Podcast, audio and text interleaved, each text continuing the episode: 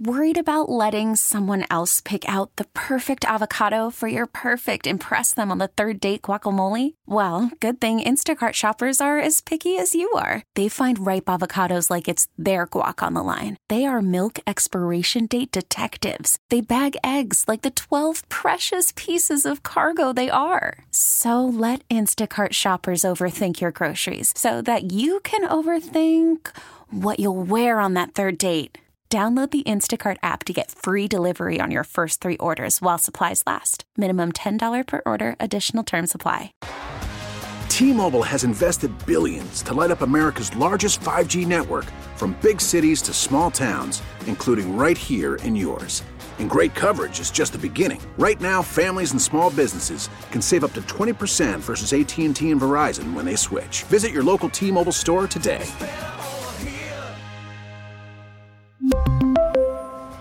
Plan savings with three lines of T Mobile Essentials versus comparable available plans. Plan features and taxes and fees may vary. Braves and baseball fans, it's time to take a trip from coast to coast across Major League Baseball. There it goes, a long drive. If it stays fair, home run. One strike away. Sandy into his windup. Here's the pitch. Swung on and missed a perfect game. Fly ball deep left center. Grissom on the run. Yes! Yes! Yes! The Atlanta Braves have given you a championship. Listen to this crowd. Left side, Swanson to first. Braves, world champions. Braves and baseball talk, straight from the diamond. Here's Grant McCauley.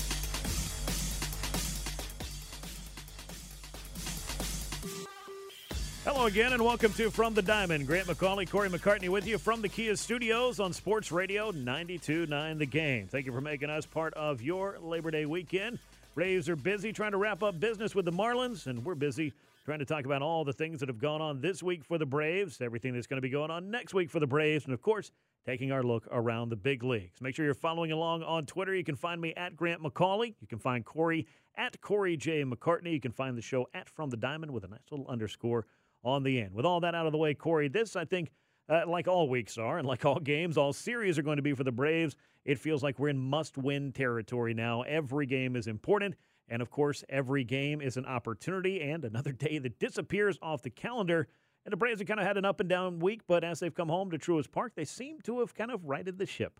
Without question. And certainly, you know, we talk about this all the time. It, it, matters where the Mets are playing, who they're playing, what the outcomes of those games are. And, and certainly they're getting some help, by the way, from the Washington Nationals Uh-huh. of all teams right now. So, uh, you know, it, things are getting very, very interesting in the National League East. You know, they certainly are. I mean, it's been an interesting kind of year because we knew coming into the season that the Mets were going to be a better team. We knew that the Braves were going to be a very good team once again, but the pieces were going to be a little bit different. There have been a lot of storylines for both of these clubs, I mean, that have kind of led into this rivalry that has formed this week or reformed for the first time in quite a long time. But you're right. This is it's if you're a baseball fan, this is one of the most wonderful times of the year. I feel like. I mean, I love the hot stove. I love the playoffs. I love opening day. I love all of those different things. But coming down the stretch in a pennant race, getting through the dog days of summer, getting to the other side of Labor Day, this is the kind of time that you really look forward to being in the hunt. And the Braves are most certainly in the hunt. Yeah, without question, and certainly as, as I mentioned, it's it's all about you know the the games that are ahead for them compared to the games that are ahead for the uh, the Mets, and certainly with the Braves. And we know this West Coast road trip is going to be massive. Uh, I honestly, I, I don't know that I've been more excited about a series than one. Obviously, it has nothing to do with the National League East, but this Mariners series uh, coming Mhm. up the 9th through the 11th out in Seattle, I think is just going to be, uh, and we'll get into it a lot more later on. But I think just with the amount of star power out there in Seattle and what that team's been doing, um, I think that series is going to be an absolute blast. It definitely will be. And we're going to talk all about the upcoming road trip. Of course, we're going to get you up to speed with what's been going on with the Braves here on this homestand, which uh, kind of a, I don't know, an extension of the road trip. And we're going to get a, a lot into what's been going on with Kenley Jansen and, and the Braves bullpen and some of the things that didn't go right on the recent road trip. But Atlanta had this three game losing streak that culminated with a couple of really tough losses late to the St. Louis Cardinals, a meltdown for Kenley Jansen, another game that went away from them on Sunday despite the fact they had the lead, then come home kind of flat and lose to the Colorado Rockies. And that's the kind of loss that really, at this time of year, it can't be happening to a club that's pushing, what, 20 games under 500. There's just no time for a losing streak right now. And I think that one of the things I've kind of noticed about this is yes, the offense has had some big days, you know, like maybe a day where Sandy Alcantara pitches and you hit five home runs and nobody expects that. So maybe you win some games you're not supposed to, you lose some games you're not supposed to, and it all evens out in the wash. But I have kind of felt like this offense has had a, a bit of a, a, a hard time with runners in scoring position again, something that we went through the summer thinking might be correcting itself after a really slow start to the season. But Corey, here in September, it seems like hits with runners on base have been a little bit harder and a little bit harder to come by, I guess. Yeah, I mean, I will say though, you look at the month of August, and they were third in the league on weighted run created plus, 119 with runners in scoring position. So, I mean, I think maybe just a few days. I mean, I mean take it back to last, yeah, since August 1st, yeah, they are third in the league weighted run created plus with runners in scoring position. So this team's certainly capable. Uh, we know the amount of firepower they have, but I don't know that you can say enough uh, over what we've seen these this past week or so. I mean, to me, starting pitching has been starting pitching and Austin Riley have probably been the the biggest uh, pieces of the puzzle here uh, over this last seven days in Braves baseball. They have been. And Austin Riley, after what was a red hot month in July, where he set the extra base hits record for the franchise and you know, he was having a, a bit of a, a, down August, most certainly. There were those moments that were still sprinkled in there, but when you have 26 extra base hits in a month, and, and keep in mind, I mean, if he'd gotten the All Star break to have a few more games, maybe he gets over 30 extra base hits. That's just how good this guy was, and clearly one of the reasons he was a National League All Star, most certainly. But he seems to be back on his track again. Coming into Sunday, home runs in four consecutive games for Austin, who's now on that better than a 40 home run pace. And my bold prediction at the All Star break was Austin Riley's going to lead the National League in home runs. I was kind of worried about him in the month of August, but now I'm feeling pretty good about it. He moved to within one of Kyle Schwarber for the National League lead. Of course, you got Paul Goldschmidt in that mix as well. Looks like a, a three way, if you will, a, a, triple threat, if you want to call it that, as the old uh, ECW um, references go. But this is a guy that power wise and extra base hit wise has a chance to do something that only one other Brave has done. That's 40 doubles and 40 home runs in the same season, and that guy was pretty darn good. It was Chipper Jones. So among Braves third basemen, you keep hearing Austin Riley mentioned with Chipper Jones. That's pretty good company. Without question. 42 homers and 44 doubles is the pace that he's on right now. Went into Sunday with uh, number 35 in his in hand you mentioned no one since Chipper in 99, but no one across baseball has done it since Nolan Arenado and Josh Donaldson in 2015. So a couple more, a pretty good third baseman that we're uh, tying Austin Riley's name into there. But I mean, I don't know that he's sitting on 364 weighted run created plus in September. I don't know that that's what they would call sustainable. Uh, but man, he's uh, he's having a monster second half, uh, hitting 62% above league average right now. And if you felt like things were, you know, in a little bit of a lull for him, I mean, yeah, August was maybe the one of the least productive months of the season for him, but he's absolutely been turning it on of late. Now you have some highs and lows throughout the course of 162 games in a baseball season, but the good ones, they say the great ones, if you will, they're able to get out on the other side of that, work their way through that. I think that's one thing that Austin Riley has proven both in 2021 in his breakout campaign, but also here in 2022 I feel like he came in with as much or more expectations than any other Braves player not named Ronald Acuna Jr. to follow up on that breakthrough season in 2021, where he was getting that MVP consideration. He was getting those MVP chants throughout the playoffs when he was busy, getting walk offs in the National League Championship Series against the Los Angeles Dodgers. But then to come back in and, uh, you know, you have to do it again. And Austin Riley has more than done it again. And of course, Alex Anthopoulos saw what they have here and is going to keep him around for the next decade. So this is a guy who's become a pillar for the Atlanta Braves, and he's done all of that in what about the last 18 months? I mean, the numbers are almost across the board better than they were a year ago. He's a five and a half uh, Fangraph WAR player right now. I mean, go back to a weighted run created plus. Remember, 100 is league average, and he is 55% above. He was 35% above uh, a year ago. I mean, the the weighted on base average is nearly 20 points higher. I mean, just everything uh, is better. He's cut down on the strikeouts from a year ago.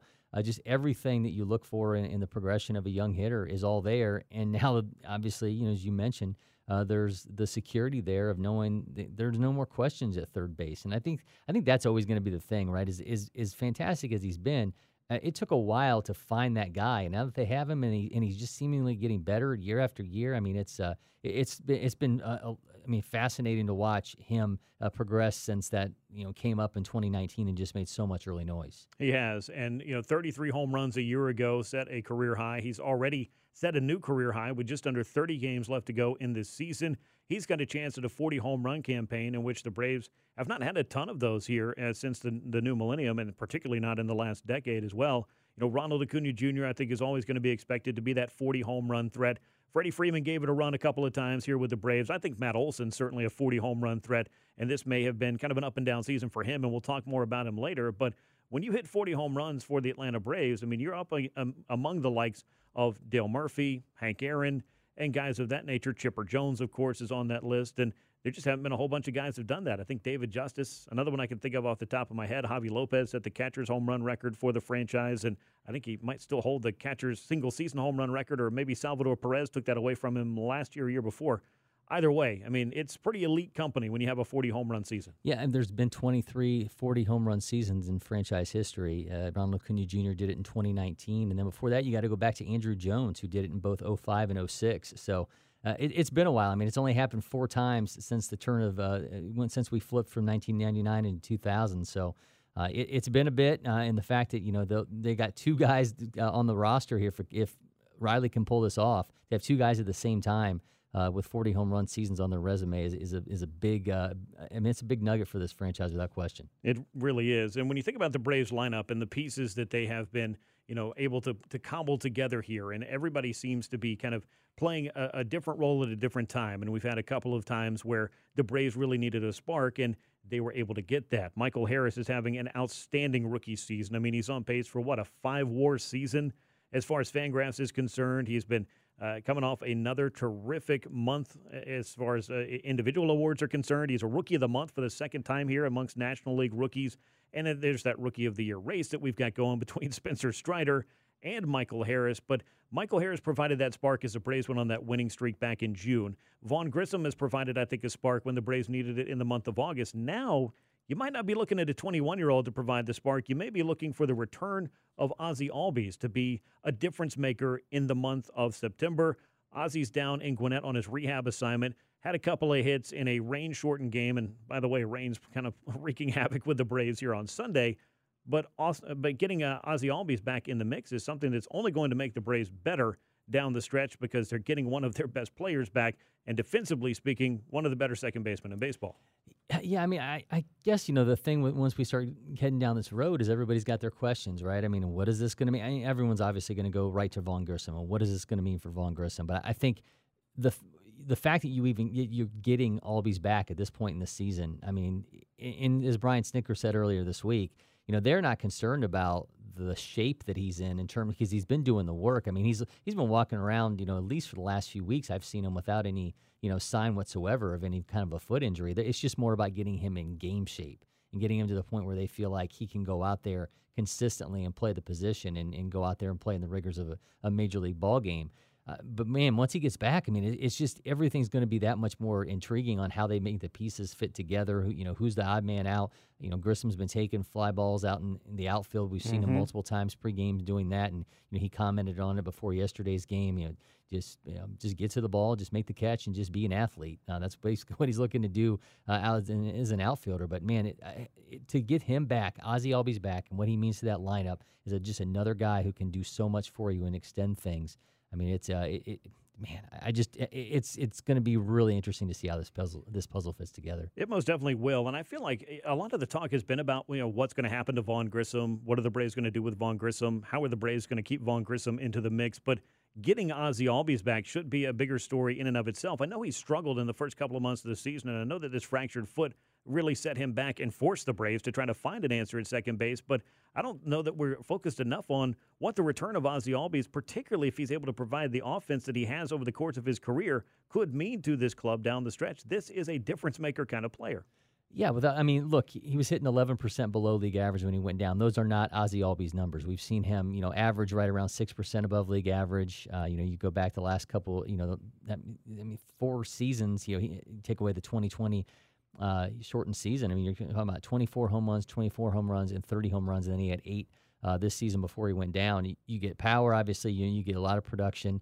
Um, you certainly you, you get another guy near the top of the lineup that can just cause so much havoc. And I just I just don't anticipate that we're going to see him have the same you know swing and miss uh, capabilities at the plate that he had seemingly had so often.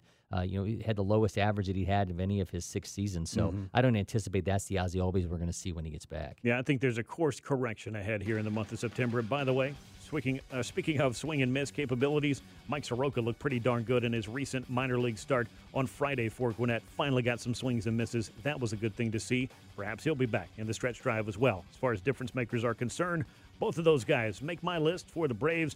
And of course, we're going to talk a lot about everything that's going on with this Atlanta club from the week that was, get you set for the week that's coming up, and take our look around the big leagues here as From the Diamond continues on Sports Radio 92.9 The Game.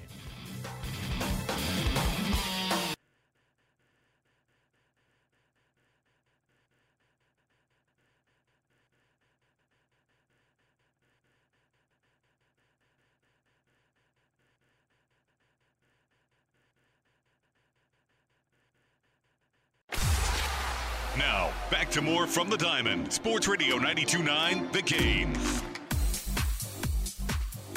This is from the Diamond Sports Radio 92.9 The Game. Grant McCauley and Corey McCartney with you from the Kia Studios. Hopefully, all of you are having a wonderful Labor Day weekend, though it might be a little bit wetter than you had uh, anticipated here uh, in and around Atlanta. Of course, the Braves are dealing with it in a rain delay as they try to wrap up their three game series with the Miami Marlins, which means you get bonus coverage over here from, from the Diamond. So we appreciate if you found your way over to join us for that. We got a lot of great Braves discussion going on, as we always do each and every week. Grant McCauley and Corey McCartney with you. Make sure you're following along on Twitter. I'm at Grant McCauley. He is at Corey J. McCartney. And uh, while we have the time, which of course we already did, but while we have perhaps a more Brave centric audience, I think we should go ahead and throw it all the way back to Thursday, which is something that most people typically do. But that was the night that Spencer Strider was having the start of his young career. Perhaps more ahead, Corey, but when you talk about a pitching rich franchise like the Atlanta Braves are, with Hall of Famers like John Smoltz, like Greg Maddux, like Tom Glavine, Warren Spahn, Phil Niekro, and a host of other great pitchers that have all put on a Braves uniform. 16 strikeouts across eight innings for Spencer Strider on 106 pitches, absolutely pounding the strike zone and setting the Atlanta era record with those 16 punchouts, coming within two of the franchise record, which took a 15 inning Herculean effort from Warren Spahn, by the way. This is the kind of thing that not only gets you noticed across Major League Baseball, but if you're a rookie looking to be the rookie of the year, I would say Spencer Strider's resume just continues to get better and better every fifth day. Yeah, and it wasn't just. Yeah, I mean, obviously the the Smoltz record is everything, right? Right. Uh, but that wasn't And the he did only. I mean, it- yeah, and that wasn't just. That was the only. Not the only bit of history to come out of that performance because he now has 174 strikeouts. He takes down the 170 set by Julio Teheran in 2013, which was a previous Braves record. Single season. Single season Braves record for a rookie. And I mean, he already has the best Fangraph WAR of any Braves pitcher since the team moved to Georgia. And you have to go all the way back to World War One to find the first time that a Braves rookie had a better F4 than he has right now. And that was Dick Rudolph in 1913. Um, it was, I mean, it was, it was unbelievable. You know, 79 strikes out of his 106 pitches, a 74.5 percent uh, strike rate, a ridiculous 62.5% whiff rate on the slider, season hi- season best 52.6% put away rate on that pitch. Um, the fastball average 98.5. So if you worried if the innings building up were going to have any impact on him whatsoever, I think the average fastball velocity there shows you it's it's not having any impact on him whatsoever. I mean, he was just absolutely dominant. And he was still throwing 99 miles an hour in the eighth inning. So if you're wondering, can he carry that fastball? Is it going to be 101, 102 in the first three innings? And then by the time he gets to the fifth or sixth innings, having to go third time through the order, well, it's only 96 or 97. I think he's figured out more than uh, adequate ways to make that have some staying power. And he has figured out ways to really in that particular start. And I know the Rockies are eh, overall, it's a very deceiving line for that offense because, oh, they have the highest batting average in baseball as a team. Well, they play half their games in Coors Field, so they're great at home. They're not so great on the road, where I believe they have one of, if not the lowest batting averages in all of baseball. But to get a big league club to strike out 16 times by essentially throwing two pitches and give yourself that single game record, passing John Smoltz, who did it in 1992 and did it again in 2005 as far as the 15 punchouts are concerned. And then with Strider and Michael Harris both playing at just incredible levels. I mean, this is one of the most exciting, I think, awards races that you could possibly find. Who's going to win the National League Rookie of the Year? And I think a lot of people have said Michael Harris is the everyday guy, so he kind of gets the nod, maybe has the inside track because he has been so special and does it each and every day. But I've kind of been holding out, and I know I said it on the show a few weeks ago. If Spencer Strider gets to 200 strikeouts as a rookie, uh, he's going to do it in probably fewer than 150 innings. Only one pitcher in baseball history has done that. That was Chris Sale a couple of years ago. To do it in your very first year, that would be something truly special. But I'm inclined to think, hey, maybe we need to get the uh, the the chainsaw or the soldering iron or whatever it is that you cut a trophy in half with and go ahead and split that thing down the middle. Well, I mean, the Baseball Writers Association of America has done it before. I mean, you go back to 1976, Butch Metzger, Pat Zachry, in the NL, they both shared the award. So, I mean, there's precedence for it. And certainly, you know, it, it all eh, sets itself up. If the votes come in and that's the way it, it, it lines up, we're going to have co winners. He's on pace for 214 strikeouts. It would be the 13th by a rookie in the live ball era, the first since Yu Darvish in 2012. I mean, we got to remember, it, I mean, he didn't even go into the rotation until May. He didn't pa- pitch past the fifth inning of a game until June 10th. And we're talking about him being on pace for 214 strikeouts. It's it's it's unbelievable. It, it, absolutely is. And when you look at the overall 200 strikeout plateau, he's on pace to get there in, I believe, 133 innings. When I went back and was looking for seasons in, in which somebody finished with 200 strikeouts and fewer than 150 innings, the only one that I could find uh, was Chris Sale. I mean, and that's a pretty special strikeout pitcher. When I went back and looked at seasons in which a, a pitcher finished with 13.7 strikeouts per nine or better, with 150 plus strikeouts, in fewer than 150 innings. You're looking at Brad Lidge for the Houston Astros, I believe in 2004. I mean, people just aren't doing the kinds of things that Spencer Strider's doing. And Brad Lidge, I think it was 157 strikeouts and 94 and two thirds innings. And that's an absolutely absurd year. And that's for a guy that was closing games, just an absolute weapon. Spencer Strider, though, I think the other discussion that goes with this, of course, is the Braves are going to be looking to, you know, punch their ticket to the postseason. The Mets clearly having some trouble with the Washington Nationals right now. This race is not over, despite the fact the Braves had their own troubles over last weekend. There's still a three game series between these two teams. We don't know who's going to win the National League East yet, and we not, may not find out until the final day of the season. But if you're putting together that postseason rotation right now, I don't know that there's an argument against Spencer Strider being in one of those three spots. You know, you want Max Fried there. I think Kyle Wright's earned it. Charlie Morton's got the postseason pedigree. But man, how can you take Spencer Strider away from the role in which he is absolutely dominated? I mean, that's a pretty fascinating question, right? I mean, because you mentioned, I mean, Morton's obviously got the resume, eh, but can you use Strider in a different way in the postseason than you obviously could if you're only allowing him to go out and get starts? I mean, could you conceivably use him kind of like the Andrew Miller role that the Indians had a few years ago, where you maybe you can use him multiple times during a series and know that you've got that kind of high rate strikeout capability in this guy. That almost a, whenever you need to shut it down, bring him in and shut it down. I, I just if if you don't use Morton in that way? What is is what's Morton's role? I mean, is he a long relief guy? I mean, what's how how are you utilizing Charlie Morton if you're taking him out of the rotation for Spencer Strider? There's two different ways I look at this with Charlie Morton, and obviously the broken leg last year. The Braves had to overcome that, and they did, and they won the World Series. And it's not to say that you know Charlie Morton wouldn't have been able to help them do exactly what they did. I think that he would have. You just had to get really creative with Morton sidelined and having to use bullpen games for essentially two full World Series games and still win it in six against a Houston Astros club that was extremely good. I guess I look back at the 2019 NLDS, which people don't enjoy looking back on. We all know how that ended. It wasn't so great, but Mike Soroka was a rookie that year. But you could make the argument Mike Soroka was the Braves' best pitcher that season. He started one time in that NLDS. And I think if you don't learn from the past, you might be doomed to repeat it, is something that I've kind of learned a few different times and a few different applications over my life. But I know that Max Fried is the ace of this staff, and I'm not arguing against him not getting those starts. But if you look at wins above replacement, if you look at pure domination, if you look at pure stuff and the exact kind of pitcher that is set up to have postseason success, how can Spencer Strider not be perhaps the number two on that list? I'm, I'm not gonna I'm not gonna argue with that. Just it, to me, it's like how, you just think about it. Okay, I'm gonna take I'm gonna take Charlie Morton out of the postseason rotation. I mean, it's. But do you see that actually happening? I, I, I guess know. that's you know as much as we say look on paper, it makes a lot of sense to have a guy that you and, and by the way, you were right. I mean, the only guy who's done more than 200 uh, strikeouts and less than 150 is Chris Sale in 2019 of 147 and one third. So that's the kind of arm that you've got yeah. that you obviously want to be a part of your postseason rotation. But if you're going into a three game wild, uh, best of three wild card series, I mean, he's probably not getting a start in that series.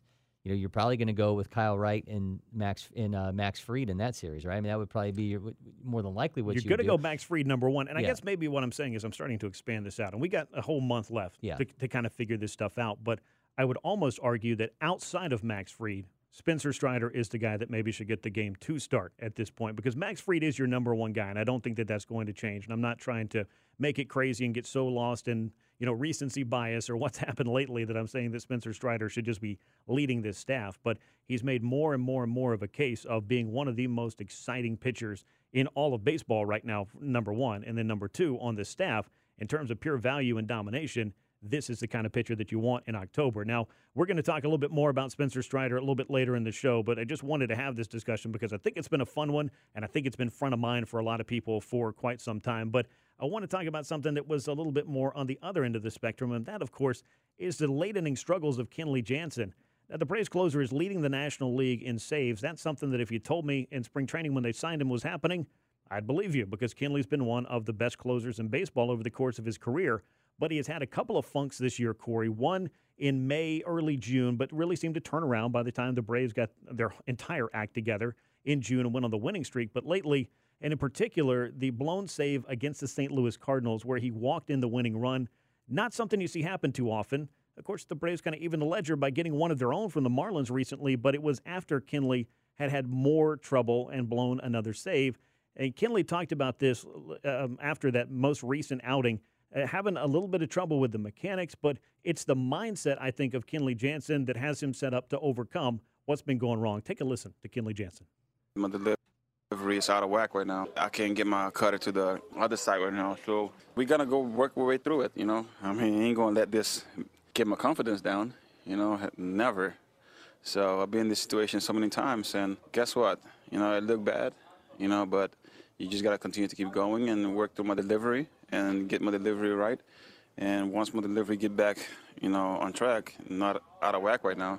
Once I get back on track, it's gonna be fine. I mean, you can't beat yourself on it. Just keep working. You know, it's a long season. We gotta go what we want to accomplish to win the World Series, and you know, I just gotta come back tomorrow and keep grinding and keep working and get back on top. I've been doing this for for so long, and listen, man, nothing bothers me in this game. Just want you guys to know that. So we just gotta get back out there tomorrow and just keep grinding and get my delivery to where I want it, and then it's gonna be fine. And then we're gonna laugh about this in about a month.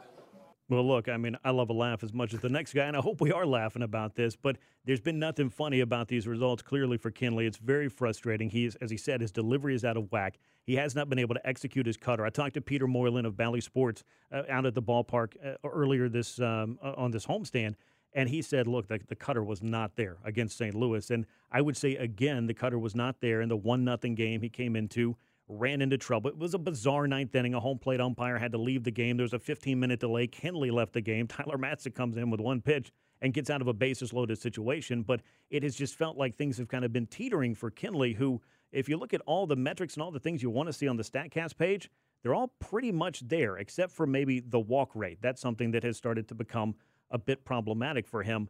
The Braves went out and got Raisel Iglesias at the trade deadline. So let me kind of throw this over to you you want Kenley to be able to continue to make appearances to work his way through this. I do believe that.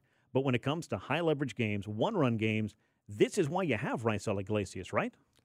Without question. I mean, since the beginning of August, Kenley has a 4.91 ERA and 8, 818 OPS against. I mean, you mentioned the cutter. I mean, to dive a little bit deeper into the cutter here, he's had a 186 average against it on the season, uh, but the, these last four games, teams have hit 428 off the pitch. In two of those games, he's had a 0% whiff rate on his cutter, 0%. He's allowed three hits, including a home run. Um, it's just, I mean, he's, he obviously mentioned the, the mechanics are out of whack, but yeah. if Kenley Jansen can't throw his cutter, I mean, he can't be Kenley Jansen. It's I mean, his number one weapon. That's his thing, right? Yeah. And Raisel Iglesias has a .71 ERA in 14 games in a Braves uniform, 12 and two thirds innings, one 12 run. strikeouts, three walks, one run.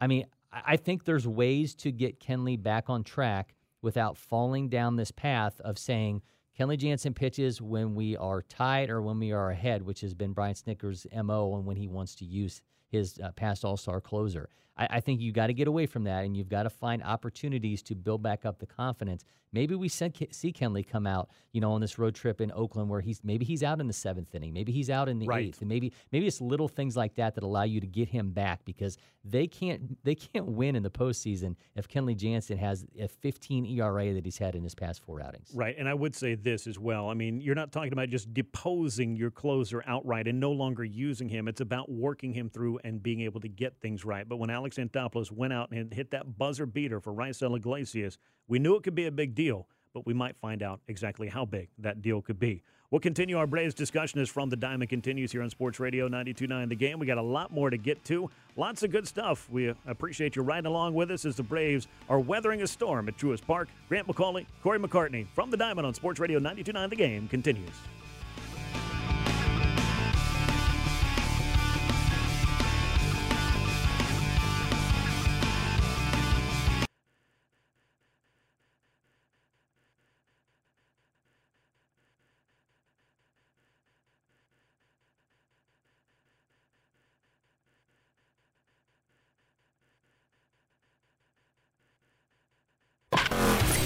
To Grant McAuley for more from the Diamond on Sports Radio 92.9 The Game.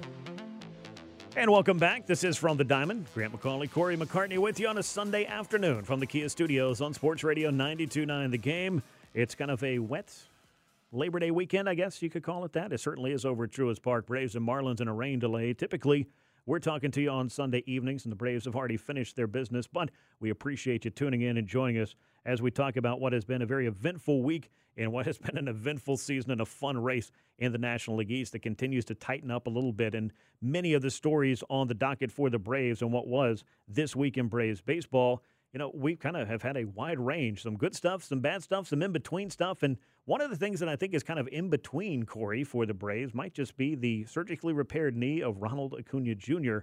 This has been an ongoing thing all year long. We saw him come out like gangbusters when he came back off the injured list, running wild, stealing bases, and doing things that made you feel like, hey, Ronald Acuna Jr. is back, and he's that guy. And I still think that he is that guy, and he is going to find his way being uh, back to being one of the better players in all of Major League Baseball. If you're one of the doubters or detractors out there, just give it a little bit of time. But right now, it's a little bit difficult to be patient. I think Ronald's had to deal with some of that.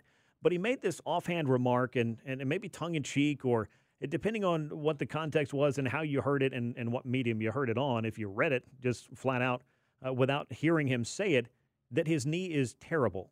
And that was the quote. And that it's something that he's going to have to deal with all season long. And also that it's something he's going to play through. And there was kind of a maybe a lighthearted or jovial tone around it. I don't know if we can be very jovial about a painful knee injury, but this is something the Braves are going to have to continue to manage. We saw Ronald come back after a three game absence, but he's been DHing. And that has had some trickle down effects to other places and other players, obviously, on the Braves roster. But this, Corey, is going to be a story that I don't think is going to be going away anytime soon. Not this season. I mean, he, they're 65 and 29 when he's on the field. So if anybody's saying, okay, well, why don't you just, you know, go Nah. put him on the IL and see him in a couple of weeks when everything's back? They're 17 and 22 when he's not on the field. And he's been at, in the DH the last four spots, hasn't been on the field since August 26th.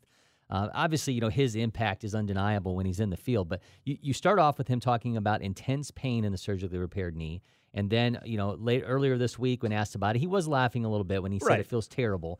Um, but you know, as we talked to Brian Snitker earlier in the week too, I mean, there's realities with when they feel like it's a, a bigger issue. It's when he's trying to steal bases. Yeah. When he's out in the field and he's making the starts, the the, quick The quick starts stop, and stops and all that kind of stuff. I mean, but the reality is, it's not going to get better anytime during the grind of this season. You're not going to see Ronald Acuna Jr. at 100 percent probably until the spring of 2023. It's managing it and it's getting him to a point where he feels like he can still be a productive part of this season. And that, you know, they, they need his bat, obviously, for this run and for what comes next in October. Um, but you're right. I mean, there's there's the trickle down effect. There's the fact that, you know, you go into Sunday with Marcell Ozuna, you know, being in the lineup and having to play a, a- in a spot defensively. Yeah.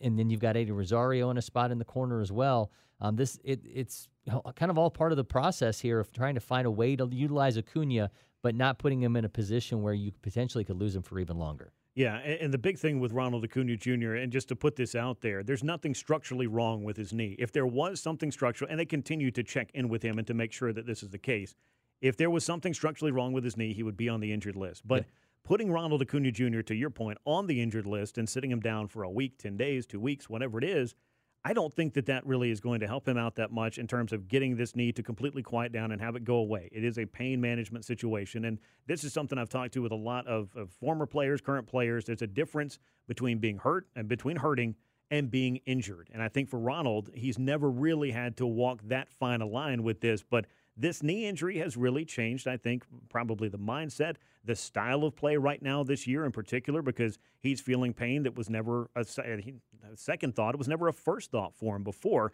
But this team is a better club when Ronald Acuna Jr. is in the lineup. And whether he's a 40 40 threat, a 30 30 threat, or a guy that's hitting home runs in bunches as he has in the past, but hasn't as much this year, he is an absolute difference maker. And many of the trickle down effects, as you've just mentioned, one of them in particular, Marcell Ozuna did not play much in the last couple of weeks, and there are, of course, reasons why Marcell Ozuna was not in the lineup on a regular basis, not the least of which his off off field trouble certainly a factor in it, but he has not been a productive player this year. But I'll tell you this at this time of year right now, and if he's going to be on the roster, and, and if and until the Braves make a decision otherwise, the guy might as well produce, and he has produced some in this Marlins series, and that's something that could come in handy if you've got to figure out a way to mix and match your outfield with Ronald Acuna Jr. taking a substantial portion of those DH at bats. Because not only was Vaughn Grissom taking reps in the outfield the other day, I was watching William Contreras get back out there. It's something he's done a little bit of before, but necessity, right, is the mother of all invention, and the Braves are going to have to be creative with how they handle this, particularly with Ozzie Albies coming back, because you can't just DH Ozzie now all of a sudden. You need him defensively, I feel like, every day at second base, or more days than not. But if you're having to run Ronald Acuna Jr. through the, the DH at bats, this is going to change a lot of the way that Brian Snitker constructs his roster, not just his roster, but his uh, everyday lineup. I mean, it's it's become a, a, different kind of puzzle than I think the one that they anticipated when Vaughn Grissom started hitting, and you think, okay, when Ozzie Albies is ready, where's this guy going to go? Now all of a sudden you've got the reality here of Acuna, and to, to quote CM Punk from earlier in this week, there, there's a, a, new kind of uh, there's a new kind of hundred percent, and it's a different uh-huh. 100 uh-huh. percent than Ronald Acuna Jr. was used to being at hundred percent earlier at least for the little, you know, for a little yeah, while. So you're gonna have to you're gonna have to maneuver, and if you can get William Contreras comfortable and keep his bat some uh, out there at times when he's not behind the plate, if you can get Vaughn Grissom in a position where you can do something other once Ozzie Albies is out there, and you want to keep both those bats in the lineup, they're just gonna have to find ways to be creative about this. And I mean, it's look, I, I, I get that there's a, a lot of people listening right now who don't want to see Marcell Ozuna in a Braves uniform out there playing, and I get it. But you you also can't ask Brian Snitker to play a man down on the roster. No, and it, you, you've got a 28 man roster now. You obviously brought back Orlando Arcia, but you can't ask him to just say, okay, that one guy's sitting down there. We're just we can't play that. That that's the kid, you know, who who who you know go back to little league, the kid who's going you're trying to sit every couple innings. That can't be the reality of a major league roster, especially when you're trying to you know to win a division championship and chase down the Mets. It's you're going to see him out. They said as long as the legal process had yet to play out, that's after that is when they figured this stuff out. He's going to be a part of the equation until we're told otherwise. Right. And and again, if there was a structural problem with Ronald's knee, they would make a move that would yes. be more so than just going a couple of days and playing a man down that way. And then, of course, as you mentioned, and, and kind of to bring all of this full circle, you have been carrying Marcell Ozuna. And with the legal specter and the, the legal process hanging over his head from his most recent off field issue, you had to wonder how much longer is this going to go on? And I think it's still fair to wonder how much longer will this go on because when Ozzie Albies comes back, the 28 man roster and the expansion that came on September 1st, that has already seen a, a slew of moves. They activated Mike Soroka from his rehab assignment, but optioned him to AAA Gwinnett. Now, we're not talking about the starting rotation right now, but when you start thinking about having active roster spots on the 28 man roster, and you bring Ozzie Albies back, and you think about bringing Mike Soroka back, and that second one may not be happening as soon as the first one, but you have to wonder how who is going to be able to hold on to those spots. Adrianza has not played a lot since coming back over. I know he had his own injured list stint and his own trip down to the minors. You just got Orlando Arcia back. You've got Guillermo Heredia in this mix, of course. You've got Eddie Rosario and Robbie Grossman have been getting a lot of at bats on the corners in the outfield, particularly with Ronald Acuna Jr. now DHing.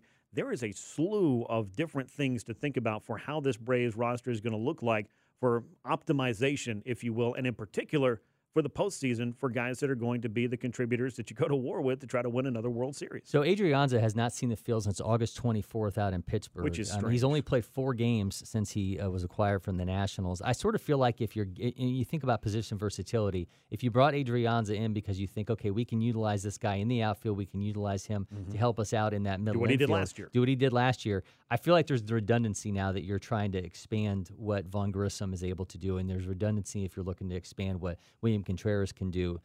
I, I just don't. I, I think Guillermo Heredia sticks around because he's part of the clubhouse culture. Yeah, he's a I glue guy. He, if someone's going to be the odd man out, first blush, it's I think it's going to be Adrianza. Yeah, and, and of course, you know there are a lot of roster decisions that people are paid a lot more to make than Yep. than we are, and I'm actually not paid at all for my roster decisions and haven't been for quite some time. I don't even get paid out of most fantasy leagues I'm in. But be that as it may, there's just so much to figure out for Alex Anthopoulos, for Brian Snitker, and all of the different machinations of how this whole thing could be playing out. Now, we talked a little bit earlier here on From the Diamond on Sports Radio 92.9 The Game about you know, the Rookie of the Year race between Michael Harris and Spencer Strider, which has really started to, uh, I don't know, it's, it's more than simmering. I mean, this thing is really heated up down the stretch to where Michael Harris having the season that he is, and Spencer Strider having one of, I think, historic proportions for rookie pitchers in terms of strikeouts and just the overall dominance. It is absolutely fascinating. I was asked by Chris on Twitter if Strider throws a no hitter this year, does he then pass Harris and get Rookie of the Year? And I said, you know, if he keeps doing things like that, you know, like that 16 strikeout performance, for example,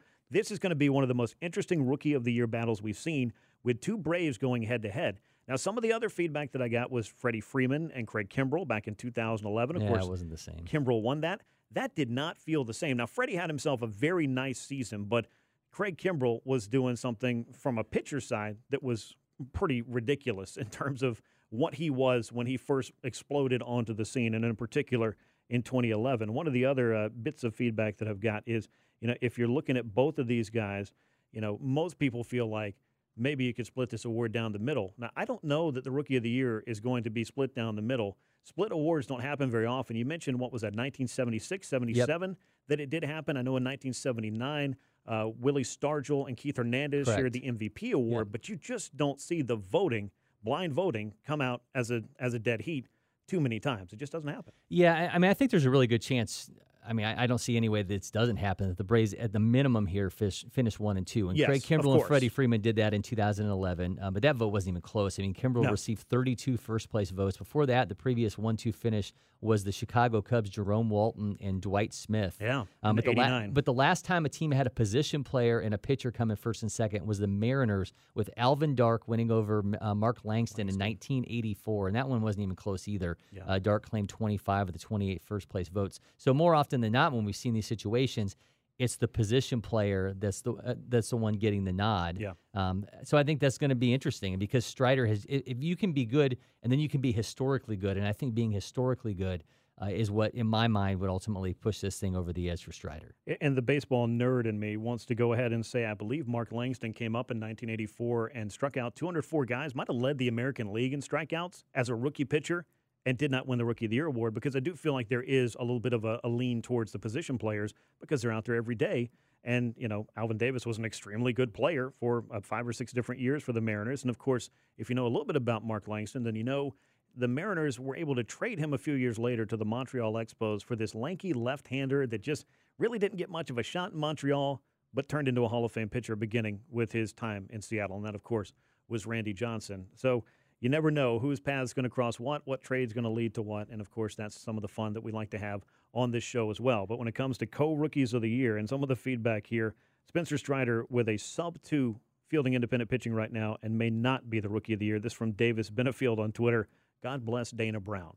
I think everybody can get behind that last sentiment because when you look at 11th rounder Vaughn Grissom, when you look at the draft of Michael Harris and Spencer Strider and several other Braves who have really started to make contributions or make a name for themselves in the minor leagues, this Braves farm system that was supposed to be cleaned out after you know winning the World Series and, and being one of the top farm systems for so many years, it was like running low.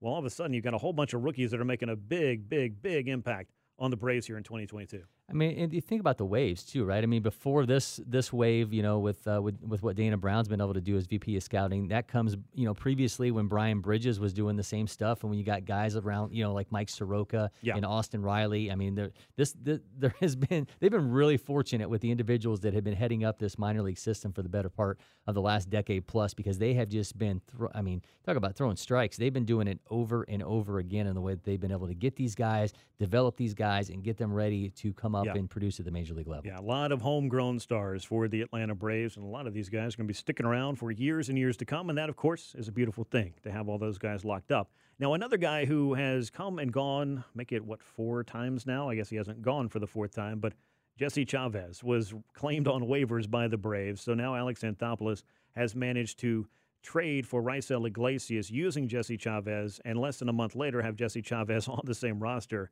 Uh, Jesse is a guy that everybody just absolutely just o- opens up about. I mean, he's he's one of those great teammates, is what Brian Snitker has has called him. But also, I feel like he's played an important um, important role both in the bullpen, Corey, and also in the culture of this club. Great to have a guy like this back down the stretch to just give this team a little bit more of the consistency and the chemistry that has made it as good as it's been. I mean, he was fantastic last postseason. Remember, he appeared in seven games, six and a third scoreless innings throughout, during the run of the World Series, and, and then obviously, you know what he means in that clubhouse. Remember, they they had Luke Jackson traveling on the road with this team when things Yeah. were a little bit out of sort. Mhm. You know, they move on from After Will Smith, Smith. and they wanted to get a guy back in there that could kind of you know help to set that standard in the clubhouse. Now you bring a guy back who can not only do that, but he can also go out and produce for you on the field as well. So I think he's going to have a role. I think you know we can try to figure out who's going to be those guys that comes in for long relief. Who's that guy that you know maybe, maybe things aren't going right and you need to log those innings. Jesse Chavez is your guy to do that. Yeah, just another piece that has been put back into the puzzle for the Braves as they come down the stretch looking to chase down the New York Mets in the NL East. Braves are trying to wrap things up with the Marlins in a rain delay. We appreciate you riding along with us. Corey McCartney, Grant McAuley, right here on From the Diamond on Sports Radio 92.9 The Game.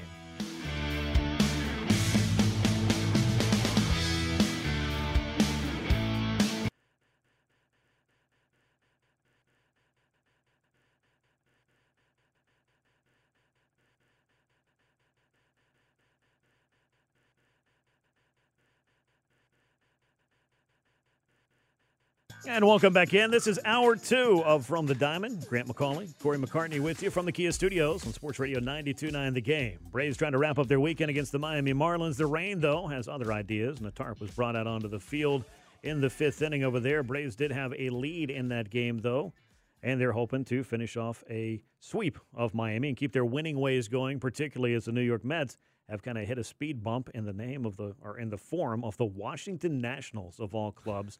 And it's not just the Nationals that are giving them trouble, it's also the left side for Max Scherzer. He departed what they're calling precautionary. Scherzer said, "Hey, I can push through it," but it was, uh, I believe, was Anthony DiComo who covers the Mets uh, described it as shades of the oblique injury. I don't know that you want shades of an oblique injury hanging around in September if you're the uh, one of the top starters for a pennant contending club. But that's what the Mets are facing. But um, the Washington Nationals have done what some clubs will do every once in a while, and it's baseball.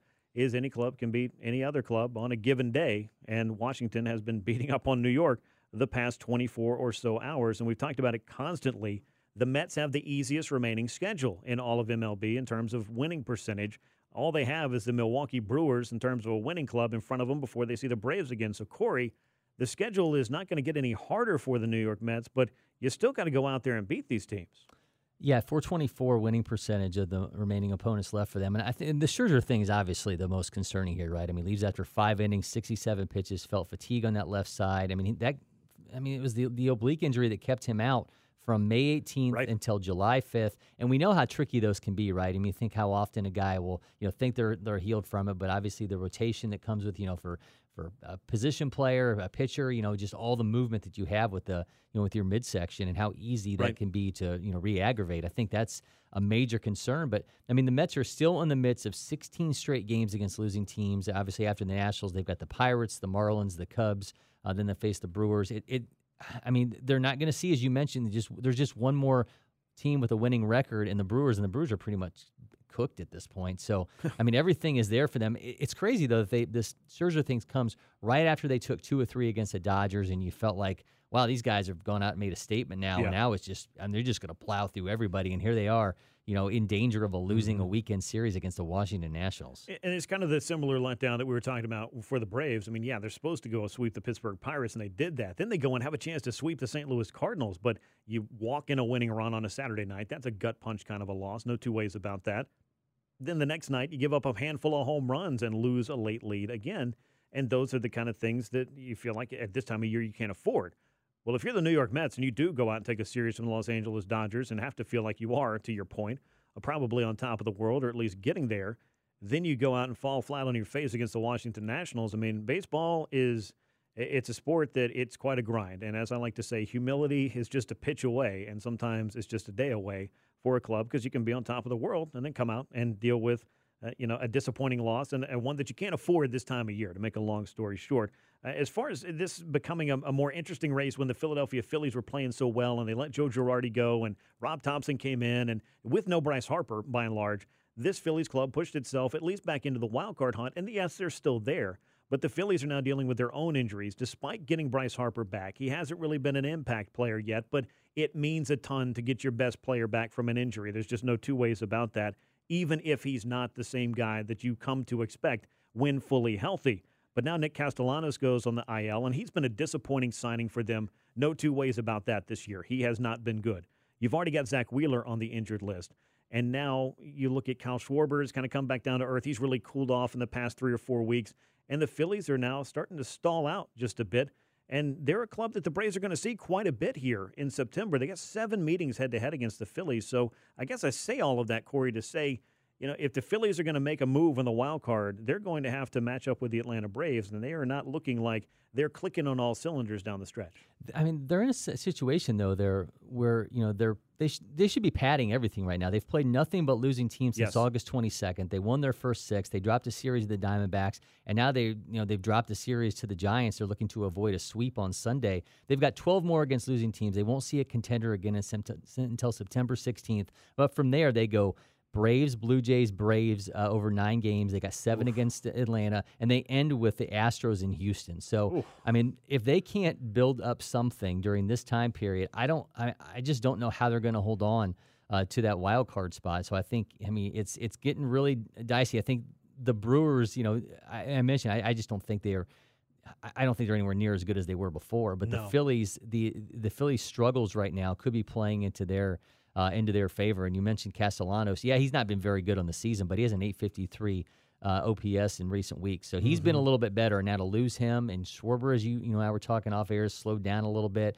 They have not had the, the Bryce Harper of old uh, to this point in his return. So not a lot of things shaping up in the Phillies' favor right now. No, last 19 games that Kyle Schwarber has played, and it's beyond just him, but the Phillies were 8 and 11 in those games. And Schwarber has just two home runs and an OPS sub 750 over that like three week or so stretch. And, and again, it, it, goes far beyond Kyle Schwarber because he's not pitching some of those games. And one of those losses to the Diamondbacks was an all timer bad loss where they blew a huge lead. They had blown up Madison Bumgarner, I think, for six or seven runs early and then turned around and lost that game. And, you know, eh, much like the Diamondbacks or, or even, I'd say the Brewers, more to the point, you're going to run into teams good starting pitching every once in a while. They ran into Zac Gallen. Mm-hmm. That's not going to be fun for anybody right now. And the Brewers, if there is anything, as we kind of talk about the Central a little bit in the NL Central race, which the Cardinals are really dominating all of the headlines in, the Brewers still have some starting pitching that can give other teams trouble, but they just have not been able to consistently score.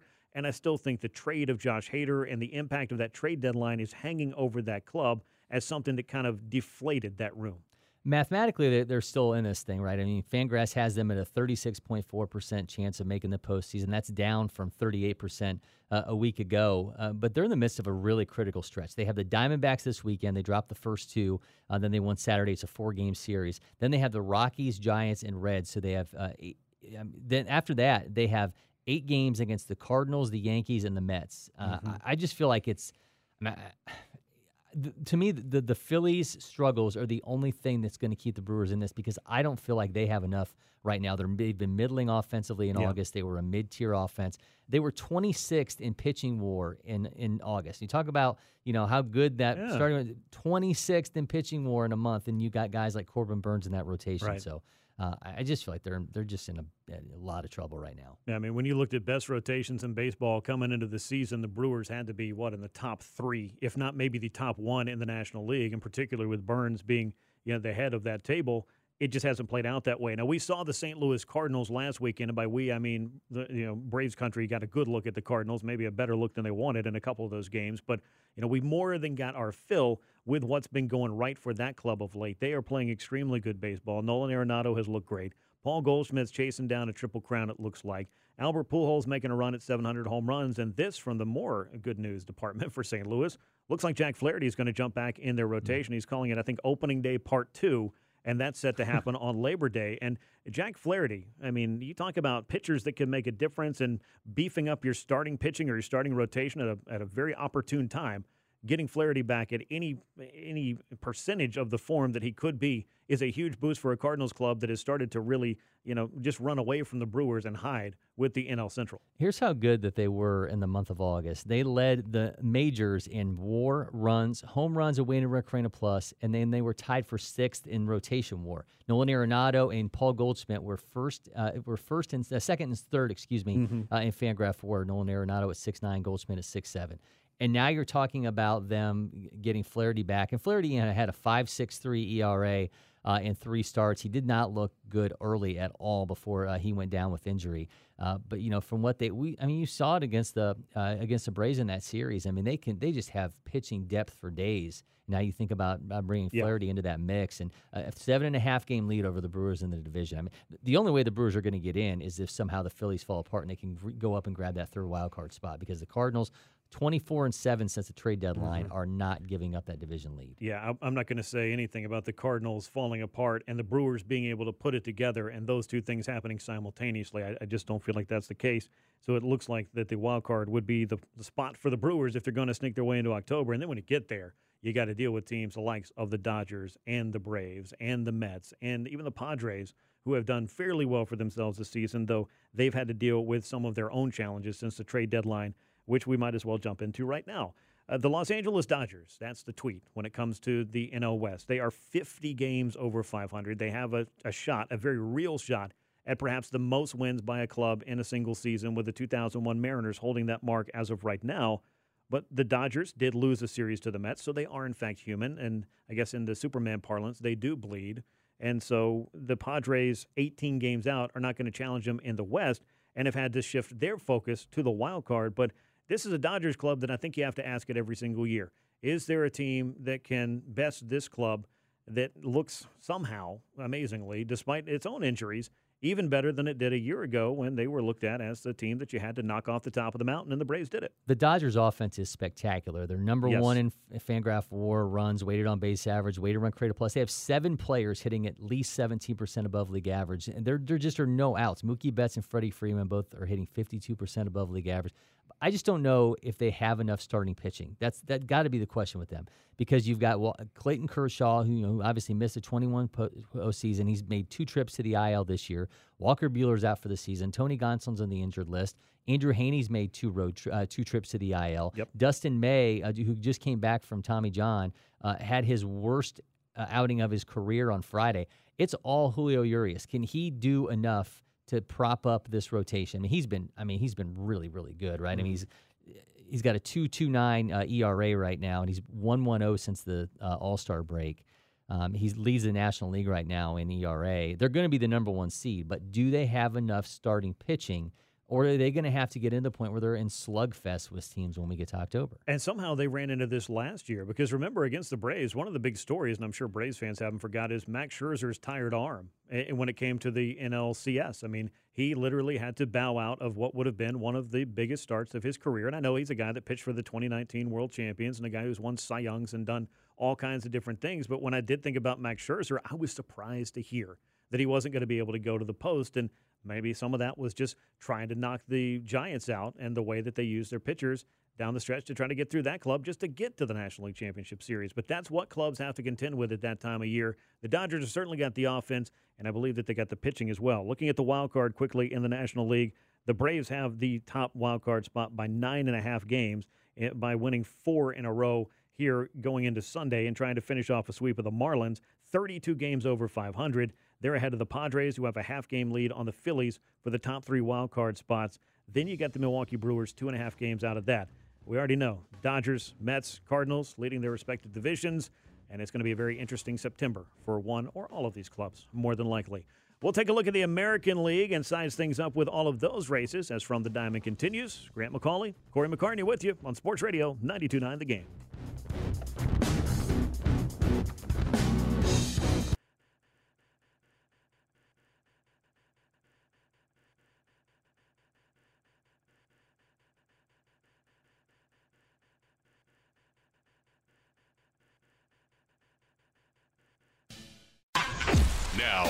From the Diamond with Grant McAuley on Sports Radio 92.9 The Game. Welcome back from the Diamond. Grant McAuley, Corey McCartney with you live from the Kia studios, talking Braves and baseball with you. The Atlanta Braves trying to finish off their weekend with a sweep of the Miami Marlins. Mother Nature, though, had some other ideas, but we appreciate you finding your way on over to join us as we've been talking a lot about what's going on with the Atlanta Braves, and we've got even more coming, so don't go anywhere. We are, however, going to take a quick look at what's going on in these American League races as we continue to take our look around the big leagues and let you know all of the things that have been going on. Uh, and when we talk about the American League, and when we talked about the American League East for so long, Corey, it felt like it was just autopilot. Hey, the New York Yankees have the best record in the American yep. League. They have the best record in baseball. They're coasting into the postseason. And now we're here in the second week of September, heading into it anyway. And this club has been just a disaster since the start of August, or really in the second half. They've had injuries, they've had inconsistency, they've had more injuries, they've had more inconsistency, they have had more questions than answers, long story short. And it has started to boil over, I think, for Aaron Boone and company. Is he he said in his comments after their loss yesterday or on Saturday that this Yankees club has set a higher standard, and they quite simply are not living up to it right now. I mean, it sort of has to feel like he's on the chopping block, right? If this team ends up falling apart, I mean, uh, obviously Aaron Judge continues his march towards history. He's got 52 home runs. He's on pace for now. 53. He's, yep. he's on pace for 63, 64 at this point, mm-hmm. uh, surpassing Roger Maris's single season Yankees record. They brought up Oswald Peraza, um, you know, their big time prospect there is one of their uh, their September call-ups, the number three guy uh, by pipeline. So they uh, there's some positives, but they went 10 and 18 in August, their first losing month of the season. Remember, they were 15 and 6 in April, 19 and 9 in May, 22 and 6 in June. That lead in the AL East, which was 15 and a half games, is Down now been four. dwindled to four Whew. games. And they're going to see, I mean, they, are playing the Rays right now, and they're going to see them September 9th through the 11th um, the Yankees have lost six of their last seven games. Just think of all the guys that are out for them: Anthony Rizzo, Nestor Cortes, Aroldis Chapman, Matt Carpenter, Scott Effross, Luis Severino, Harrison Bader, Michael King out for the season, Chad Green out for the season. You could put together a really good team with the guys that the Yankees don't have at their disposal right now. And um, I mean, I. I don't I don't know if I can sit here and say on September 4th that they're not going to be the American League East champs because if they got three more looming against that Rays team that has just keeps finding ways yep. to win, I mean, this thing feels like it might end up going down to the wire. Now, the Rays have been dealt one of their own blows when it comes to yeah. injuries. And that, of course, is Shane McClanahan getting hurt this past week. And that's a big blow because he was a guy that I think was going to get Cy Young consideration, probably be a top three finish, if not the, the runner up. And Dylan Cease, who we'll talk about in a moment for the Chicago White Sox, certainly had himself a moment to remember and nearly had a. Uh, he had a date with history that went away in the in the ninth inning, but uh, kind of closing up thought on or, or continuing our thoughts on the East this was a race that we could have called over, I felt like a month ago, and nobody would call you crazy. But baseball has a way of allowing some crazy and unforeseen things to happen. With the Yankees kind of falling on their face, this Rays club has just continued to find ways to win. And they're not the only like feel good story going on in the East.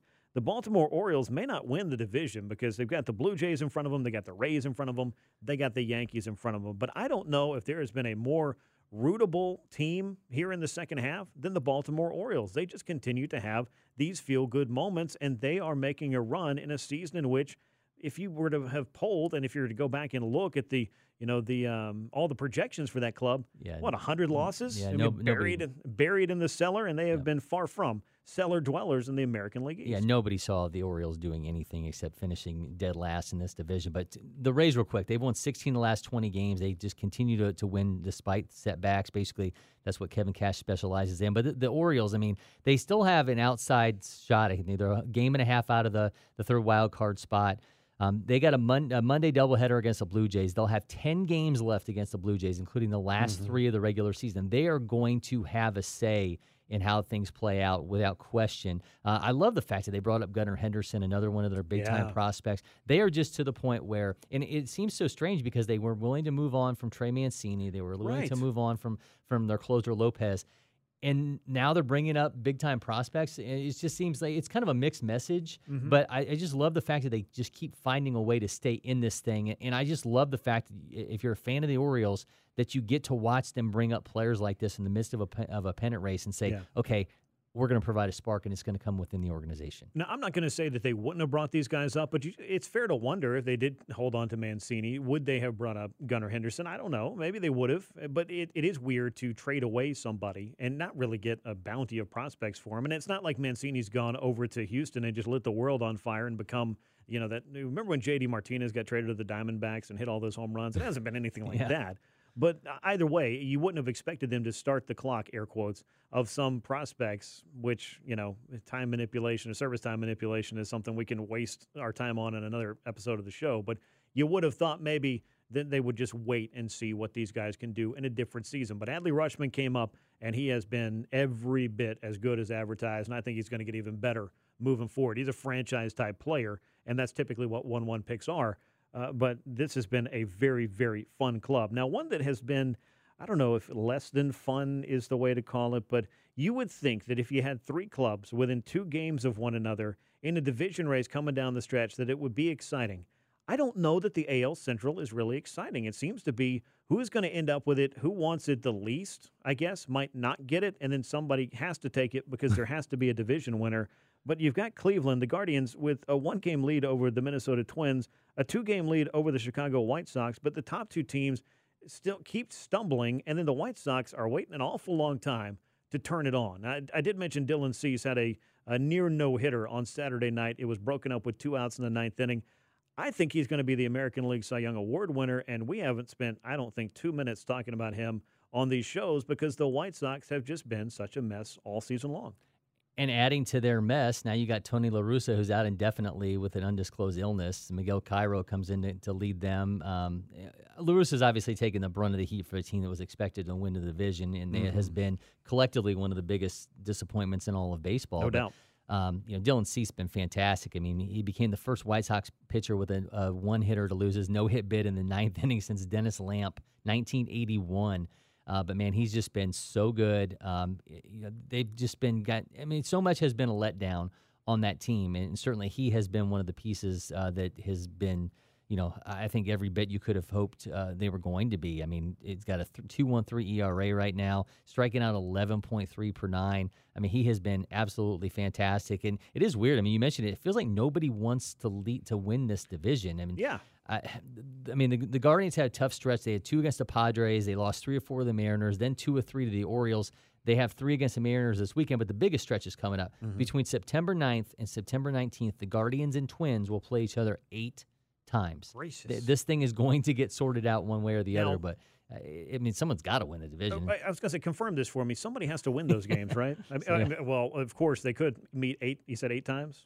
Yeah, eight more times. Watch them split them. There you go. I mean, that's that's pretty much what's going to happen. I, I don't know though, but that seems like just an, an A plus way to just underwhelm your fan base. But could you imagine right now if you had the Mets, the Braves, and the Phillies all within two games one another, what hmm. that would mean for National League East fans, particularly I mean Braves fans might not have any, have any nails left to, to chew off by the time it's over. Same for Mets and same for Phillies fans. But this has just been an underwhelming close race for most of the season where not anybody has, has gone away necessarily, but nobody has really taken charge of that division. Now, the Houston Astros, meanwhile, they're holding strong. They've got the American League's best record. In fact, they're the only club in the American League that has a better record than the Braves. If you want to put into perspective what being 32 games over 500 means for this Atlanta club, it's one of the best records in all of baseball. It may not feel like that all the time, but I can assure you the Braves have won far more than they've lost.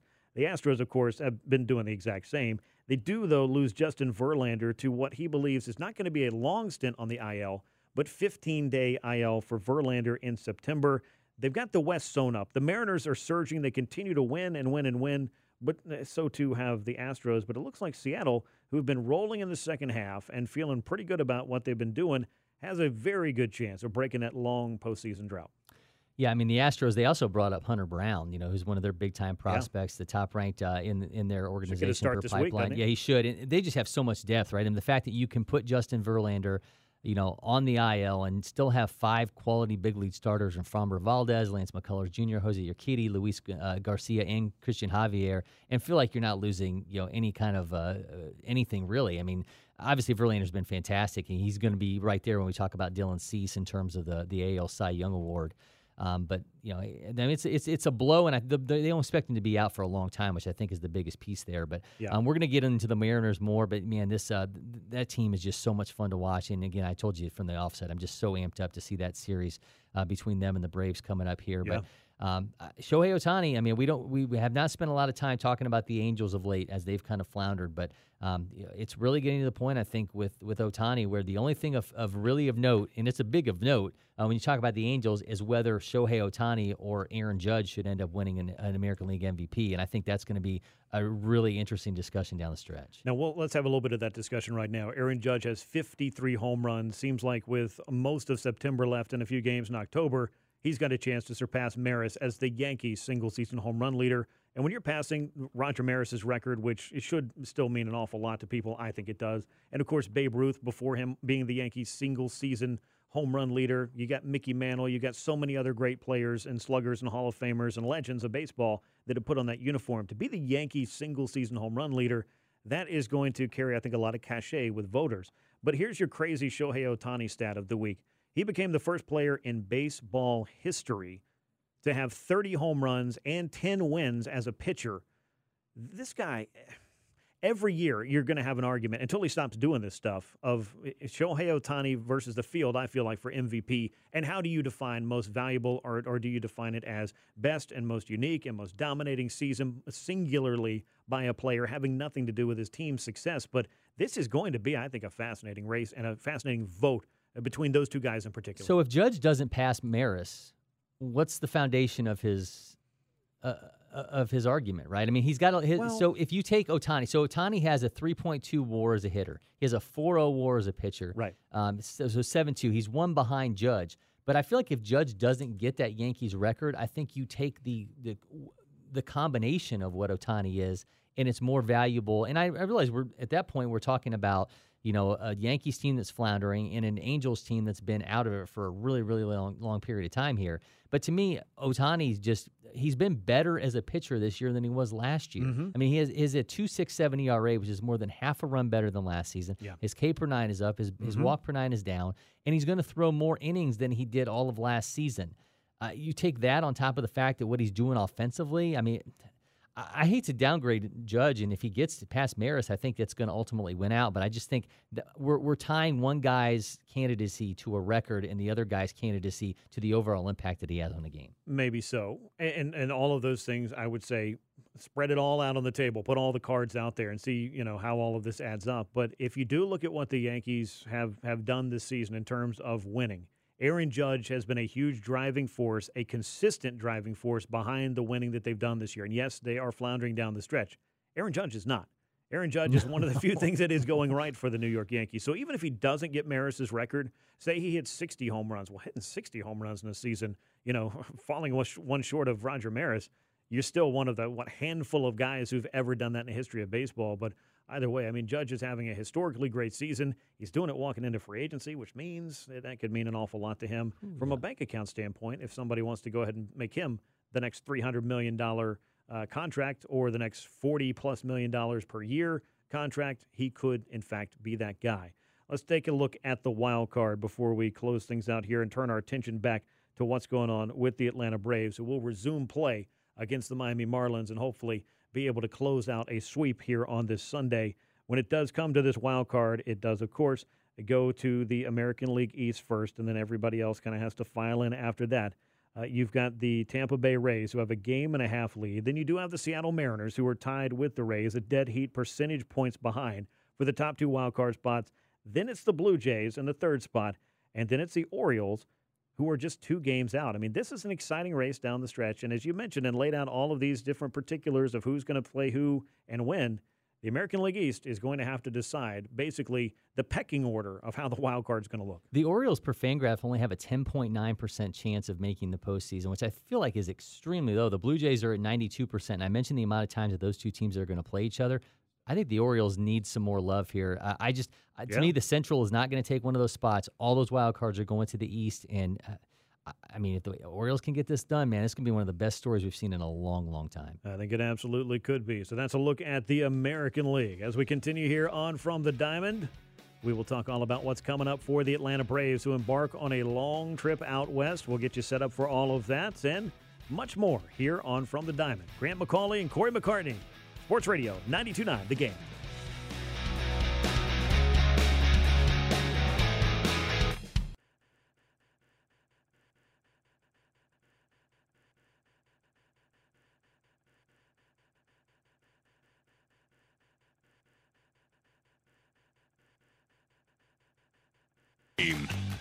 Welcome back. This is From the Diamond. Grant McAuley and Cory McCartney with you here on a Sunday afternoon. We appreciate you joining us.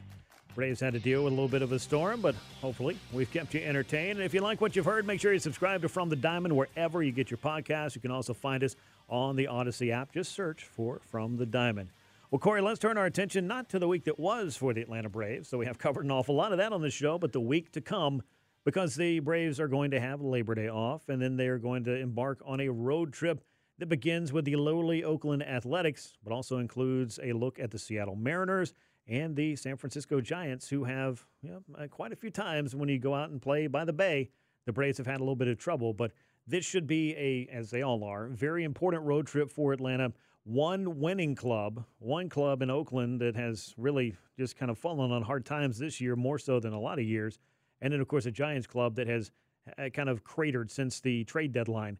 This will be a pivotal road trip, again, to use the phrase, as they all are this time of year. Yeah, and with the Nationals obviously taking a series over the Mets, uh, winning on Sunday to take Yeah. that, they won the last two games of that series seven to one, which is just absolutely insane. But you th- okay, so we turn our attention to this A's and Braves series. Obviously, Shea Langeliers is going to get to face the former team that traded him away in the Atlanta. Braves. Yes, that's pretty fun. Going to be a homecoming for Matt Olson.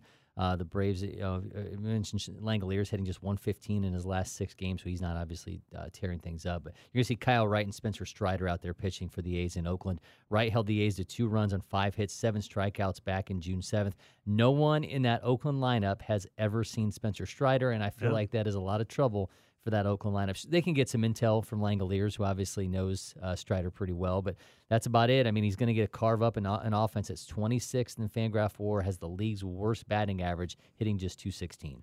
Yeah, I I don't think a team batting 216 wants to spend a whole lot of days dealing with Kyle Wright and Spencer Strider because both of those guys, Wright has been generating soft contact all year long. I mean, he is one of, the, I think, the top guys when you look at regular starting pitchers, qualified starting pitchers when it comes to weak contact. That's something he's excelled at. The A's, unfortunately, have also excelled, I think, at weak contact, and that's a totally different thing and probably sounds worse than I mean it to be, but it just kind of is what it is. That's a club that just does not hit the ball hard regularly, doesn't score a lot of runs, and has had a lot of trouble with that. So this would seem to be very tasty matchups for both of these Braves starting pitchers. And when you look at on the other side, you got a couple of lefties. The Braves wear out left-handed pitchers. They have a very good record against them. They have very good splits overall against lefties this year. So this is a two-game series that is against a struggling club and against a club that you really need to beat up on. Yeah, I mean, I, I know I like to use the term trap series when you think about it in terms of, you know, the NFL or other sports when we talk about trap games and whatnot. This kind of feels like that situation, right? It, you, you're getting away from home. You're playing a little bit later. You know, 940 starts there on that Tuesday uh, game to open up that two-game set. Um, how are you going to respond? Because you've got the Mariners lurking. I think that's going to be a really, really big test uh, for the Braves after you get through two out there in, uh, in the Coliseum. And you mentioned though the, the ability to, to to really get you know good games going against left-handers. They're good. You know, Wright and Strider are going to have success against that Oakland team. I would be surprised, stunned really, to, to not have them both uh, put up really strong outings. Right, again, you know, was really good against him back in June seventh. Uh, Strider has just been an on an absolute roll. So I would anticipate. Uh, you know the Braves being in really good positions to get things done against that really struggling A's team.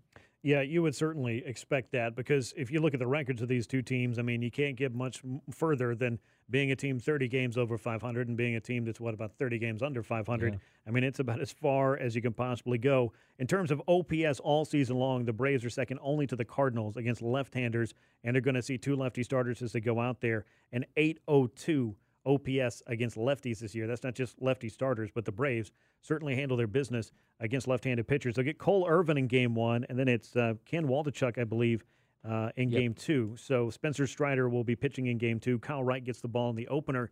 You mentioned briefly Matt Olson, and this will be a homecoming for him going back to Oakland for the first time. He did get to reunite with what A's teammates that he was still keeping up with, I guess, at that time, because Oakland, of course, tore some things down in the offseason. But all jokes aside, this should be, I think, maybe a fun moment for Matt Olson, who is now playing with his hometown team in the Atlanta Braves. He's going to be here for a very long time, but going back out to Oakland, and hopefully he gets a good reception from some of the A's diehards that'll be out there. Yeah, I mean he's he's tailed off a little bit too. I mean he was hitting so well in July, uh, eleven yeah. percent above league average in August. He's been minus sixty weighted run created plus here in the early goings of September. So I mean he he could use a, a surge, and you know hopefully being out there in, in front of those fans again that I'm sure he's going to get a nice welcome from.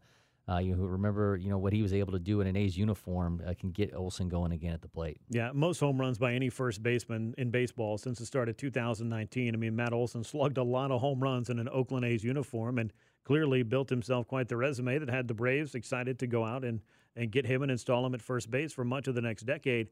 Uh, you talked about Olson here in September, and I mean, it, it, clearly it's not a big sample size, but he has tailed off he was going through a very nice stretch heading into this uh, Marlins series, or into the Rocky series, excuse me, where he had not struck out very often at all to close out the month of August.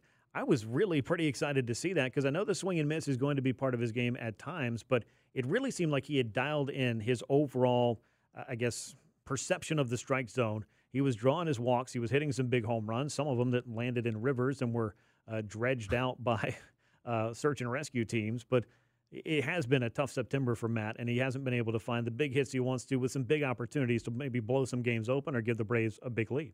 He had a three game, uh, three strikeout game against the Rockies there on the first of the month. He had to go back to August 17th to find the last time that he struck out more than three times at least in a game. So, um, you know, he we know how the, the, runs that he's been on, and certainly early in the season, it felt like he was a major reason that this team was even having successes. Was what he was able to keep doing. Obviously, you know, just producing doubles at an insane rate. Yeah.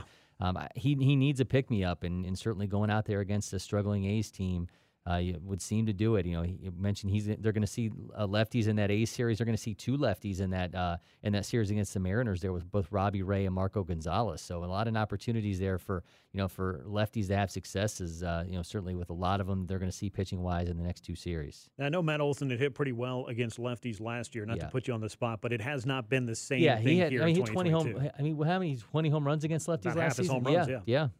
And so, as you look at some of the struggles that he has had here in 2022, his first year with the Braves, I think it's been marked more by really the ups and downs uh, for Matt Olson. I mean, it was a red hot three or four weeks to start his Braves career. Then things got a little bit cold. Then all of a sudden, the Braves got hot, and Matt Olson started to, to find things again as the uh, All Star break approached. And you mentioned he had a good July. He was doing pretty well in August. And now all of a sudden, here in September, he's just got to get things going. But if there's ever a time to show up big for your club, September, October are the months that you'll usually check. If I can have my best numbers of the year. When would I want to have them?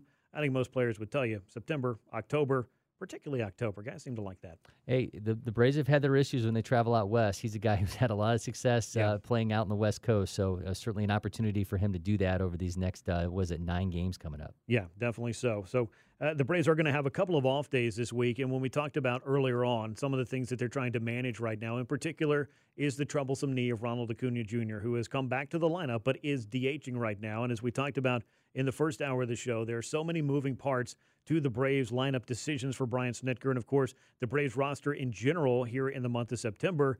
Ozzie Albies has been out on a rehab assignment with the Gwinnett Stripers. We hope that he's going to be back in a Braves uniform very soon. The rosters have expanded to 28 men, which still, eh, you know, the, those spots have already been taken. Jesse Chavez is back on the pitching side. Orlando Arcia came back from the injured list. Haven't seen that much of him yet but there are going to be some very interesting decisions to be made. And in particular, the DH, it's not just going to be as simple as, okay, well, Ozzie's back, throw Vaughn Grissom in there as the DH. Nope, you're not going to really be able to do that if Ronald Acuna Jr. is there.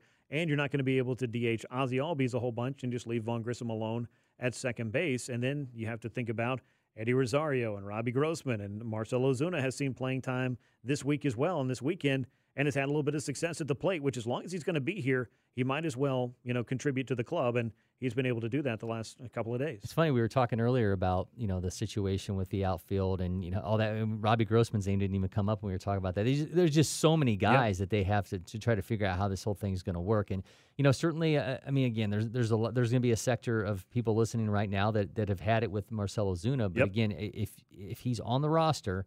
And, and Brian Snitker is, is forced to play the guys that are not say forced to, but if he's trying to figure things out with the pieces available Right. to him, you've got to find a way to utilize these guys in the best way you can. And and if you're taking that DH spot off the board as you try to keep Ronald Acuna Jr. out, he's, he's I mean again his last four straight games now in which he's been out of the field. You got to find a way, and you know certainly it's going to create a lot of machinations down the stretch here as they try to piece this thing mm-hmm. together and, and find out how to keep these hot bats in the lineup. Let's talk about a fun matchup right here when we talk about the Braves and the Mariners coming up. You've got Julio Rodriguez, the Rookie of the Year candidate for the Seattle Mariners. You've got Michael Harris II, Rookie of the Year candidate for the Atlanta Braves. Both of these guys clearly having great seasons to be in that race. Also, both of them got some pretty nice deals to stay long term with their club. Rodriguez, one of the most unique contracts you'll ever see in Yeah. any sport. Uh, that aside, though, would you believe that Michael Harris actually has the edge in Fangraphs wins above replacement against Rodriguez? This is, uh, I, I think, a really fascinating uh, time and, and series and opportunity to see two of the great young talents in the game here in 2022 showing out on the same field. Yeah, Julio Rodriguez, we know, is a certifiable superstar. Um, I really wish we were seeing Spencer Strider pitch in this series, and he wasn't going to go Right. against the A's because you got George Kirby is going to be pitching in the second game of this. Uh, Kirby's tied with Strider in second half war. They're behind only Zac Gallen and Justin Verlander. That tells you how good he's been. A 3.16 ERA, two 2.3 Fangraph war on the season for him. They're so similar to the Braves. They're the only teams that have a rookie position player and a rookie pitcher in the top five in WAR. Just the Mariners and the Braves with Michael Harris II and Spencer Strider, Julio Rodriguez, and George Kirby. Um, Seattle has six players hitting above league average, so it goes beyond just these guys. I mean, Eugenio Suarez has been much better. Sam Haggerty, Mitch Haniger has rebounded. Jesse Winker has found his way back. I, I like these matchups. I mean, you got Charlie Morton against the reigning AL Cy Young winner Robbie Ray in the first game. I, I'd be interested to see what happens that second game for the Braves opposite uh, George Kirby because that would be Jake Odorizzi's spot. They obviously Yeah. skipped that with arm fatigue. Uh, then you got Max Fried and Marco Gonzalez in that uh, a couple really good left-handed pitchers in that uh, that third game there. So um, this is going to be fun. The Braves do avoid Luis Castillo, who's been really good since being acquired uh, from the Reds. But um, this this is going to be big time, man. This is uh, I, I'm if. I mean, I'm not saying this is going to be a postseason, you know, a- prelude it- or it's- whatever, but it it's a could be, peak, man. Uh, but certainly, it, it feels like they're this one of those teams that you know you hear so much about, and we've heard, we've watched them get so much better and go out and do the Rodriguez deal. Mm-hmm. You don't always get to see them unless you want to stay up and watch some late night West Coast baseball. Uh, so this is going to be a treat, I think, for a lot of Braves fans seeing this club. Yeah, it'll go beyond the home run derby, if you will. And, Yeah. and looking in the pitching matchups of that series, and something important to note clearly about Charlie Morton, who spent so much time with the Astros and the Rays, he's seen the Seattle Mariners quite a bit. So maybe this will be a good matchup for him as he tries to get on track. Because as we talked about, we don't have a ton of time left, but I did want to touch on it again because, hey, you know, you talk about postseasons and previews and things that are going to be talked about quite a lot. Spencer Strider is putting together an incredible rookie season, and more importantly than that, he is pitching himself, I think, into a very important role for the Braves in the postseason. And it doesn't take a rocket surgeon to figure that one out. But for Charlie Morton, he has the best postseason resume of any pitcher in, in just about either league. You know, what is this going to look like by the time you get to October? There's going to be some interesting decisions, more so in the wild card round, if that's where the Braves end up, than will be as you get into five and seven game series. But man, eh, for for Charlie Morton to make a long story short, to bring it on home here, you've got to pitch your best baseball in September so that you're able to kind of get back to being the guy that people expect you to be and that I'm sure he expects to be. He's got 61 strikeouts in the second half to go with a 3.06 ERA. So he's been piling up the Ks. He's had a couple bad, you know, uh, bad shaky outings, however you want to quantify them. You know, gives up five earned runs in Boston, uh, four to four to the Phillies. But you know, by and large, he's been a lot more effective, a lot more efficient. Uh, in the second half, and I, I think I'm just going to throw this out there. We're going to see a lot of strikeouts in that Mariners series because Kirby striking out 10-5 per nine, Robbie Ray's 10-4-3. You got Morton doing what he's doing. You got Max Fried. Um, I don't. Again, we don't know who the Braves are going to throw out in that 2nd Mm-hmm. game, but I think you're going to see K's aplenty in that series, and an opportunity for Morton to just build on what he's been doing lately, which is striking out a lot of guys. Yeah, and he has been top five in the National League for quite some time. He and Spencer Strider trade that off, but it's just a crazy thing to look at the innings pitched for Spencer Strider when it comes to not only just the strikeouts, but his, his wins above replacement. I mean, he's not going to qualify for the ERA title. He's not going to be at the end of the year, Spencer Strider, that is, a qualified pitcher because he did spend that time in the bullpen and he's not going to get to the 162 inning mark that you have to in order to get there. But when you look at his rate stats and how he's gotten there, the guys that he's on these leaderboards with that have thrown 25, 30, and in uh, Sandy Alcantara's case, almost 75 or 80 more innings than Spencer Strider to have the success he's had, it just underscores how much this guy has done with the opportunity he's got. You dial it back to the you know the amount of innings that he has. It was his 114 and two thirds, and he is above Shohei Ohtani, who's number two at Ks per nine at 11.98. So that tells you how good things have been uh, for for Strider. I mean, it's. Man, I, I, I just can't remember. I mean, it, it's like Kerry Wood. I mean, that's the last Yeah. time I can remember when you had a guy come in and you were just like, man, this guy's stuff is just ridiculous. And this, I mean, I think that's that's maybe the best comp for him. And I know it's a lot of the, the Ks per nine right now is going to pass Wood's single season record from '98, but um, that feels like where we're at right now. Well, we're talking about Kerry Wood. We're talking about Doc Gooden. We're talking about maybe Fernando Val- Valenzuela. I mean, Fernando wasn't giving up any runs. I mean, this guy was going out there throwing complete game shutouts just about every time out there. But Spencer Strider is giving you that kind of big time excitement with the stuff he's throwing. That's going to wrap us up here on From the Diamond. We had a great time with you over the last couple of hours as the Braves were stuck in a rain delay. They'll get things going against the Marlins, try to wrap up that sweep, and we will be back with you on From the Diamond next week. For Cory McCartney, I'm Grant McAuley. Garrett, thank you as always for your help. We appreciate it, and we will catch all of you next week right here on Saturday, though, on Sports Radio 92.9 The Game.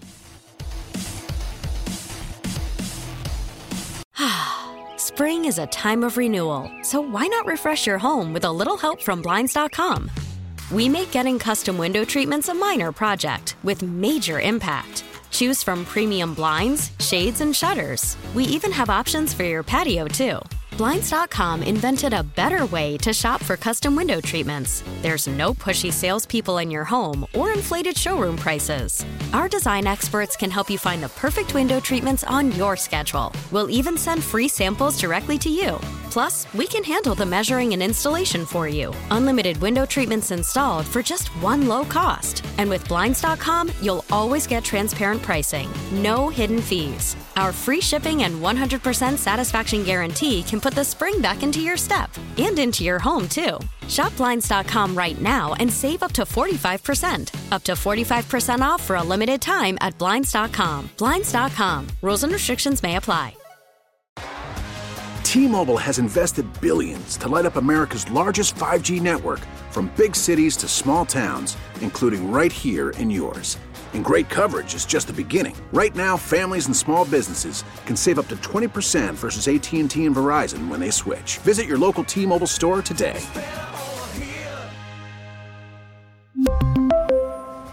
Plan savings with three lines of T Mobile Essentials versus comparable available plans. Plan features and taxes and fees may vary.